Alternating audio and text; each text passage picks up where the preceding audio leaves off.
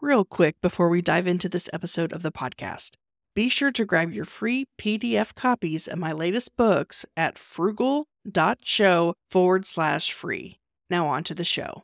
Welcome to the Frugalpreneur Podcast. I am your host, Sarah Saint John, and my guest today is an attorney, business strategist, and coach.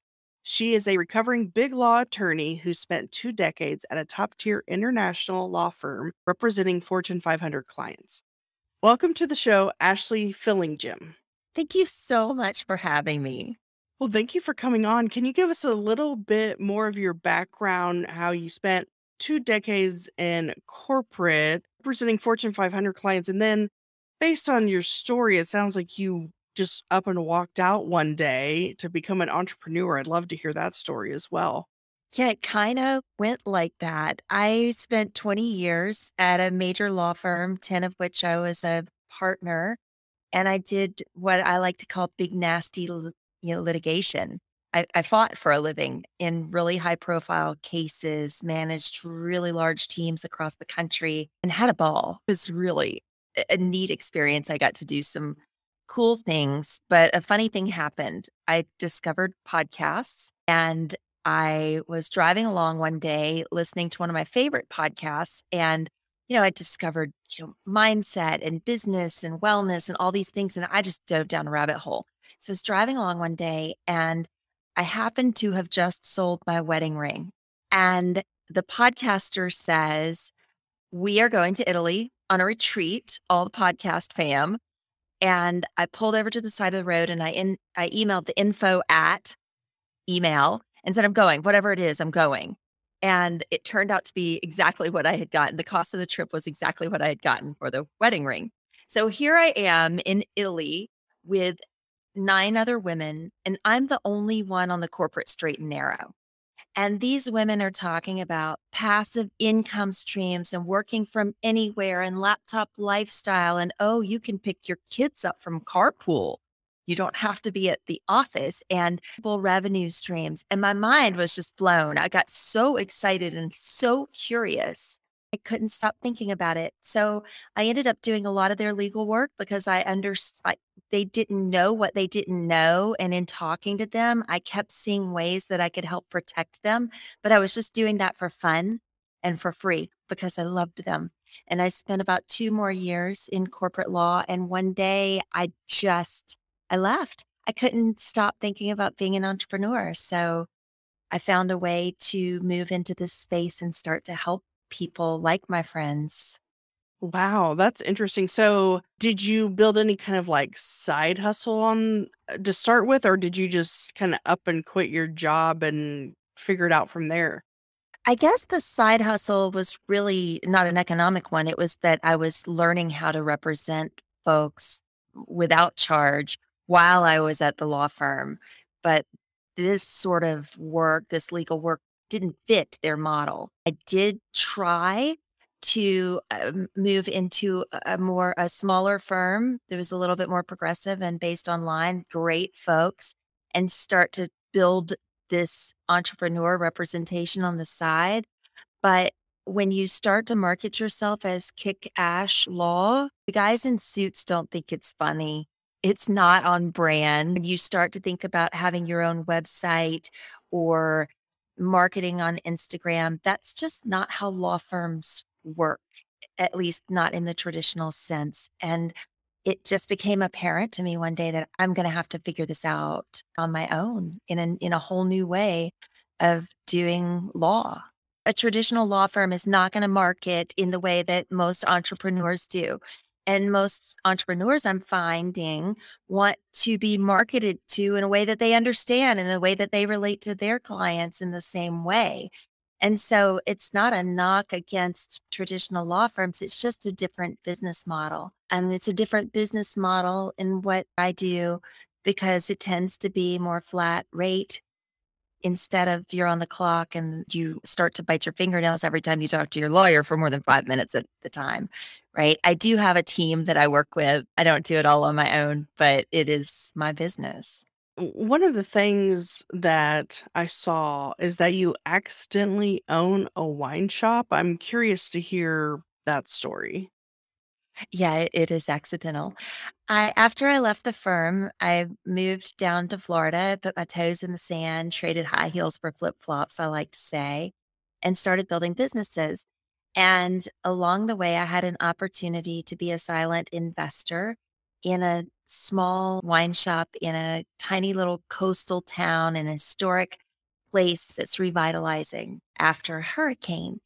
And I was just a silent investor. I don't know a whole lot about wine, but I drink it. And i- it was fun, and it was fun to be a part of community. But my business partner had some family matters that resulted in her needing to leave the state. And so I find myself running a wine shop on the side. And it's been terrific because I I now understand brick and mortar. I now understand what it is to be all in entrepreneur, separate and apart from the law, but figuring out the business aspects of it, how to build community. It, it's been terrific.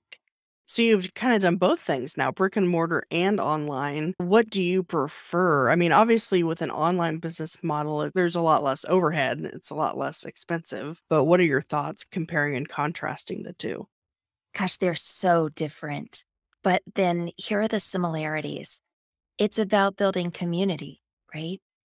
If you are going to own a brick and mortar and be in a small town or any town for that matter, it's about building community.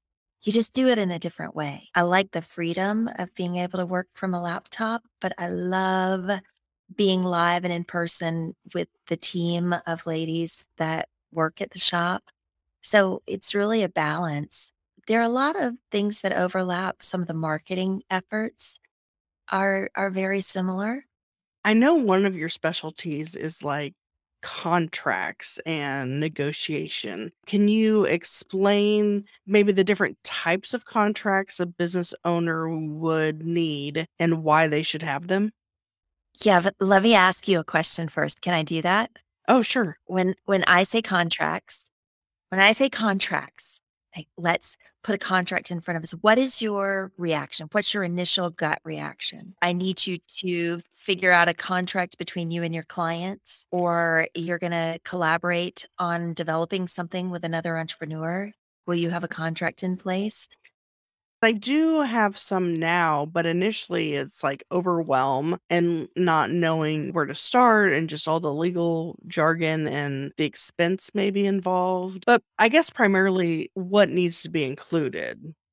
I think a lot of the reaction I have found, it falls into different categories, but some of it is we're all friends here. I trust who I'm working with. It'll be fine.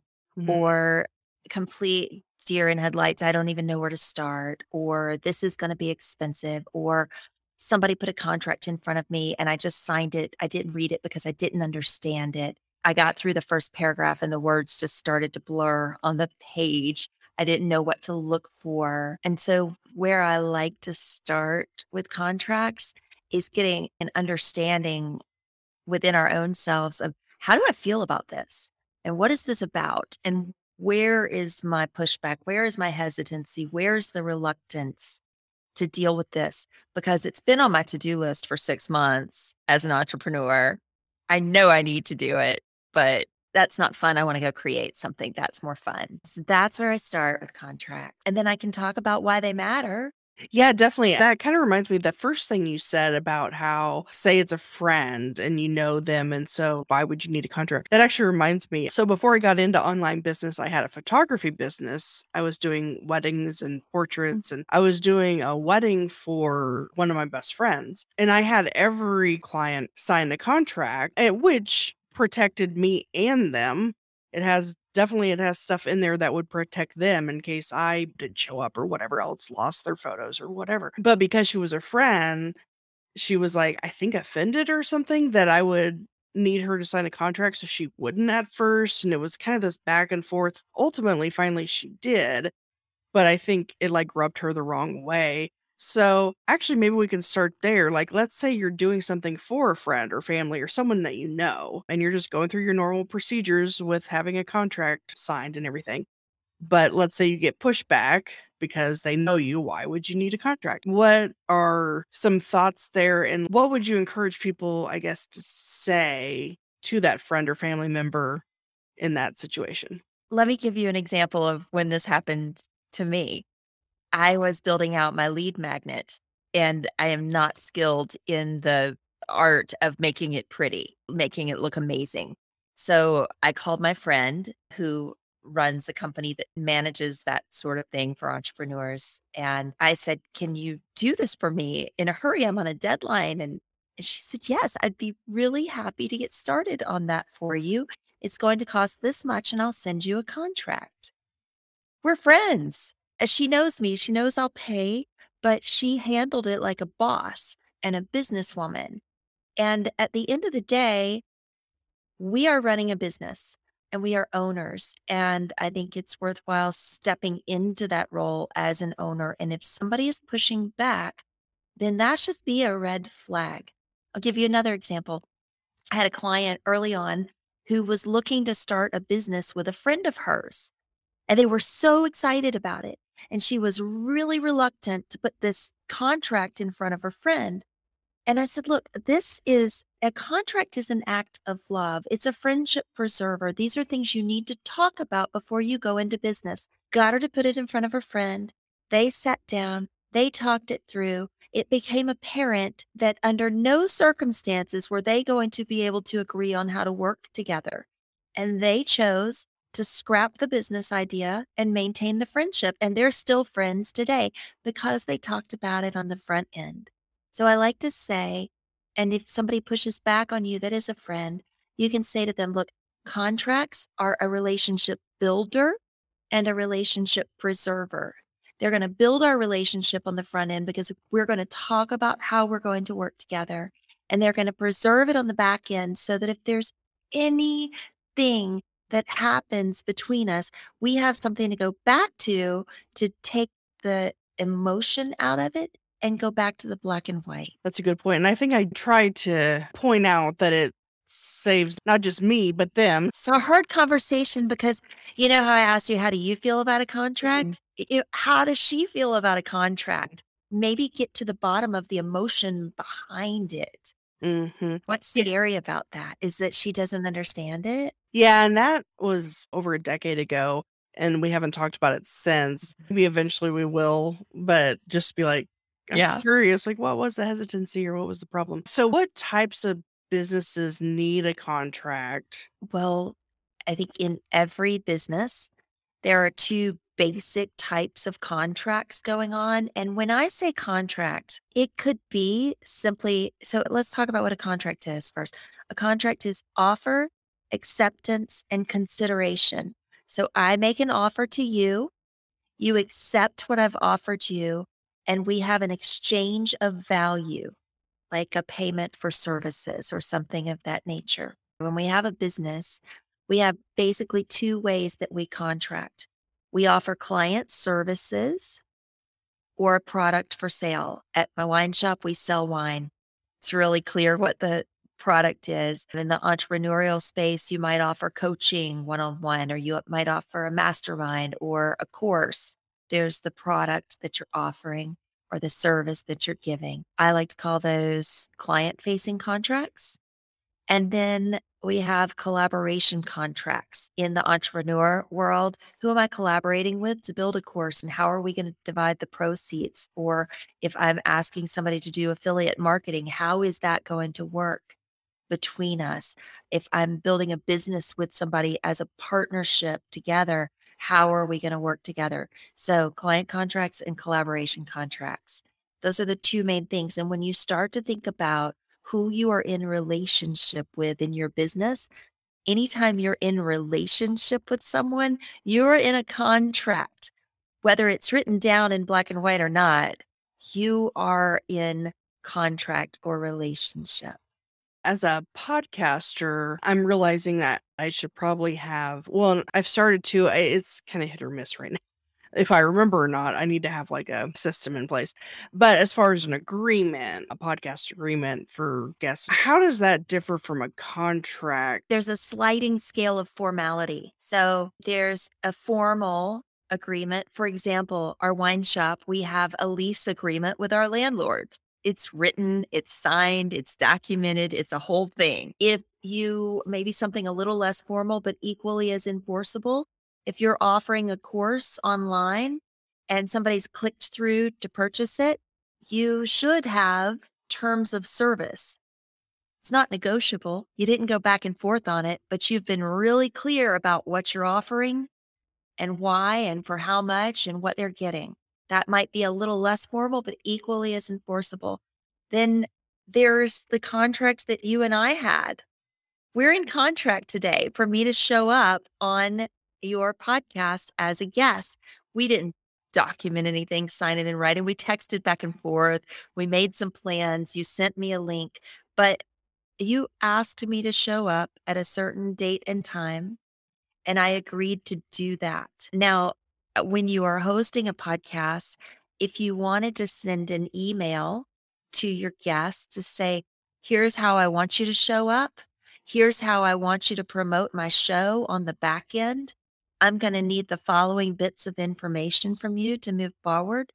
If we respond and say, yes, that's what I'd like to do. I'd like to be on your show. We're in contract, less formal, but every bit as effective. Yeah, I'm thinking in terms of like an agreement where it's in writing and it's basically saying that as the podcast host that I can use the audio, however, because apparently sometimes this is what I've heard. Someone will put out an episode, but then at some point later, the guest will come back and say, actually, can you take that episode down now because of X Y Z? And that, I guess, an agreement helps navigate that. Or what are your thoughts on that type of it?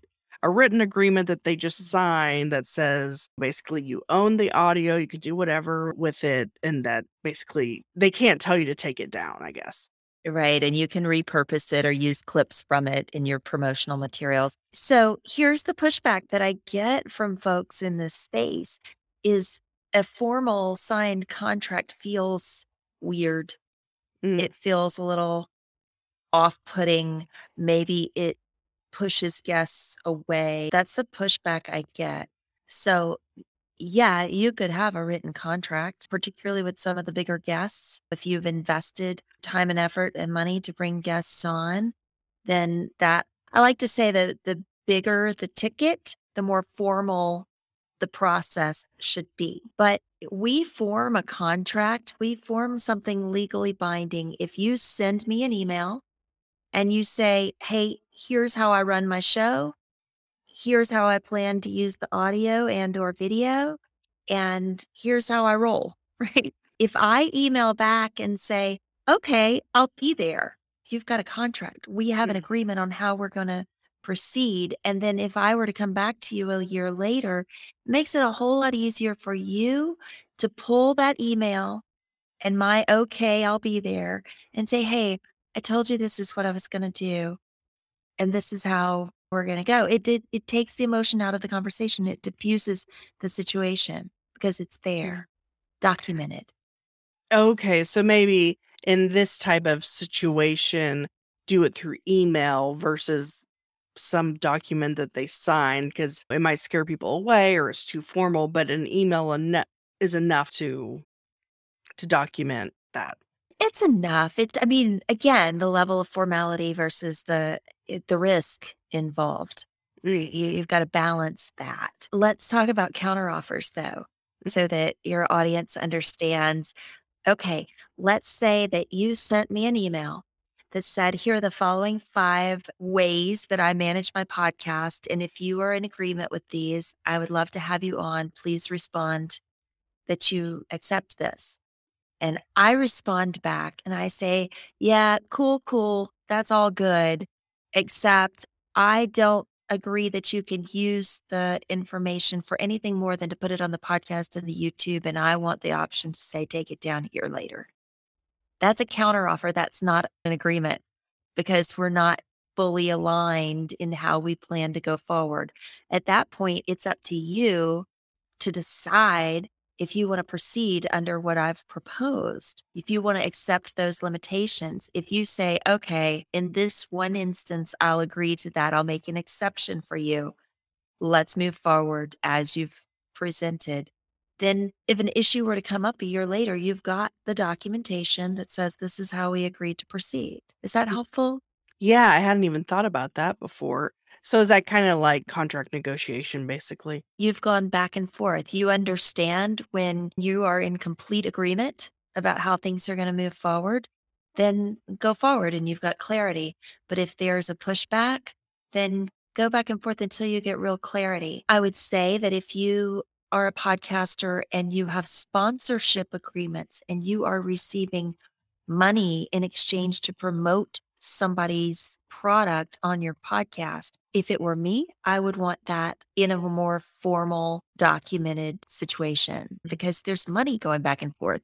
How many times are you going to roll it? How long is the segment going to be? Is the price based on the number of downloads? All of that you want to flesh out, and that should be more formal. Yeah, because in that particular instance, there's also, in addition to the things you mentioned, there's also, well, is this ad going to run for just a particular period of time or amount of time or for a particular number of downloads? Or is it going to remain in place in perpetuity forever? Because in that case, then it's actually worth more. So definitely, I think making that very clear. Another thing I wanted to ask you about that you had mentioned before we got started was about deplatforming. I'd love to hear yes. exactly what that is and maybe some examples of that and what we should do about that. Yeah, so I'll start by saying that I am not a First Amendment attorney.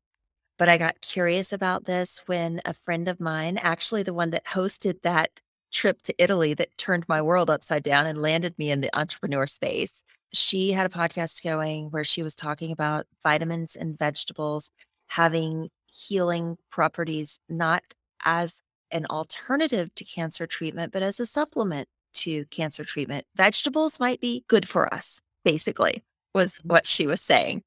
And she got a notice from the platform, I won't name it, on which she housed all of her courses, where she received payment from her client, where she had her entire email list.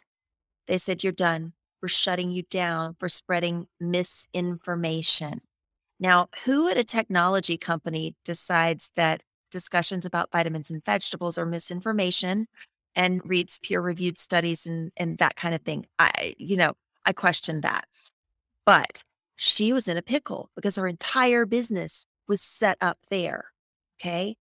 And she called me just really upset, saying, "My First Amendment rights have been violated." I said, "Girl, no, your First Amendment rights have not been violated." "Yes, they have." "No, they haven't." Back and forth for a little while. "Well, your First Amendment right to free speech is with respect to the government not passing laws, with certain exceptions, not passing laws to shut you down and inhibit your speech. That's the government. But when you're on a platform, when you build your business on somebody else's space, whether your courses, your podcasts are aired on different platforms, you are building a house on rented land. And you need to be prepared for somebody to take issue with even the most innocuous thing and be able to be nimble enough to have your content handy and move it, have it somewhere else stored other than that platform and be able to move it. Otherwise, it's it's very costly, mm-hmm. it's inefficient, and it shuts your business down." Mm-hmm. I know people who, instead of having a website, they'll have a Facebook page. And it's good to have a Facebook page and all the social medias and all this stuff. But that's where all their customers are. That's where people find them. That's where they post their pictures and all this stuff. And I think in this day and age, it, first of all, you should have a website. Not that that couldn't get potentially shut down, though. I don't know. I use WordPress. The website belongs to you, but the email list, let's say you're running the email list through a C R M. Mm-hmm. I would suggest that periodically you pull that email list down and store it on a hard drive somewhere. Oh, okay. I yeah. was thinking, because people say you own your email list, but I mean, if you're using some third-party software to send out your emails and all of this stuff, technically, do you really own it? So that's a good idea to every now and then, maybe once a month or something, export your email list in a spreadsheet or whatever, so that if that happens, you can then go to a different platform. And then, yeah, definitely, I think having a website versus just a Facebook page or whatever, because not only the potential of being shut down for no good reason, I mean, the platform itself, whatever platform it is, could shut down. I mean, that happened to MySpace, although I think it's actually still there, yeah. but it's not the same type of thing. Plus, the algorithms in different platforms are always changing, so people aren't even seeing your stuff. So I definitely agree on that as well. Now, as far as courses go, I had never heard of a course platform shutting you down. So that's good for me to know too, because I'm actually working on a course right now. So I need to make, not that I wouldn't do this, but I need to double check and make sure all my videos and this, that, and the other is saved somewhere else as well. Do you recommend like just a Dropbox or Google Drive, or even, I guess, maybe the hard drive on your computer, or maybe multiple places? I would put it in more than one place. I would just have it at the ready, because what my friend faced, very talented entrepreneur, successful entrepreneur, but that information over years of time is in different places. So if as you start to upload it to a platform, just also duplicate it into some place that is a backup space for you, so that if, goodness forbid, you have to, at a moment's notice, change it over to a different platform, it's all right there. Otherwise, you've got to stay on that platform, download it, grab it, put it up on another one. And the quotes that she got for having to do that were in the thousands and thousands of dollars.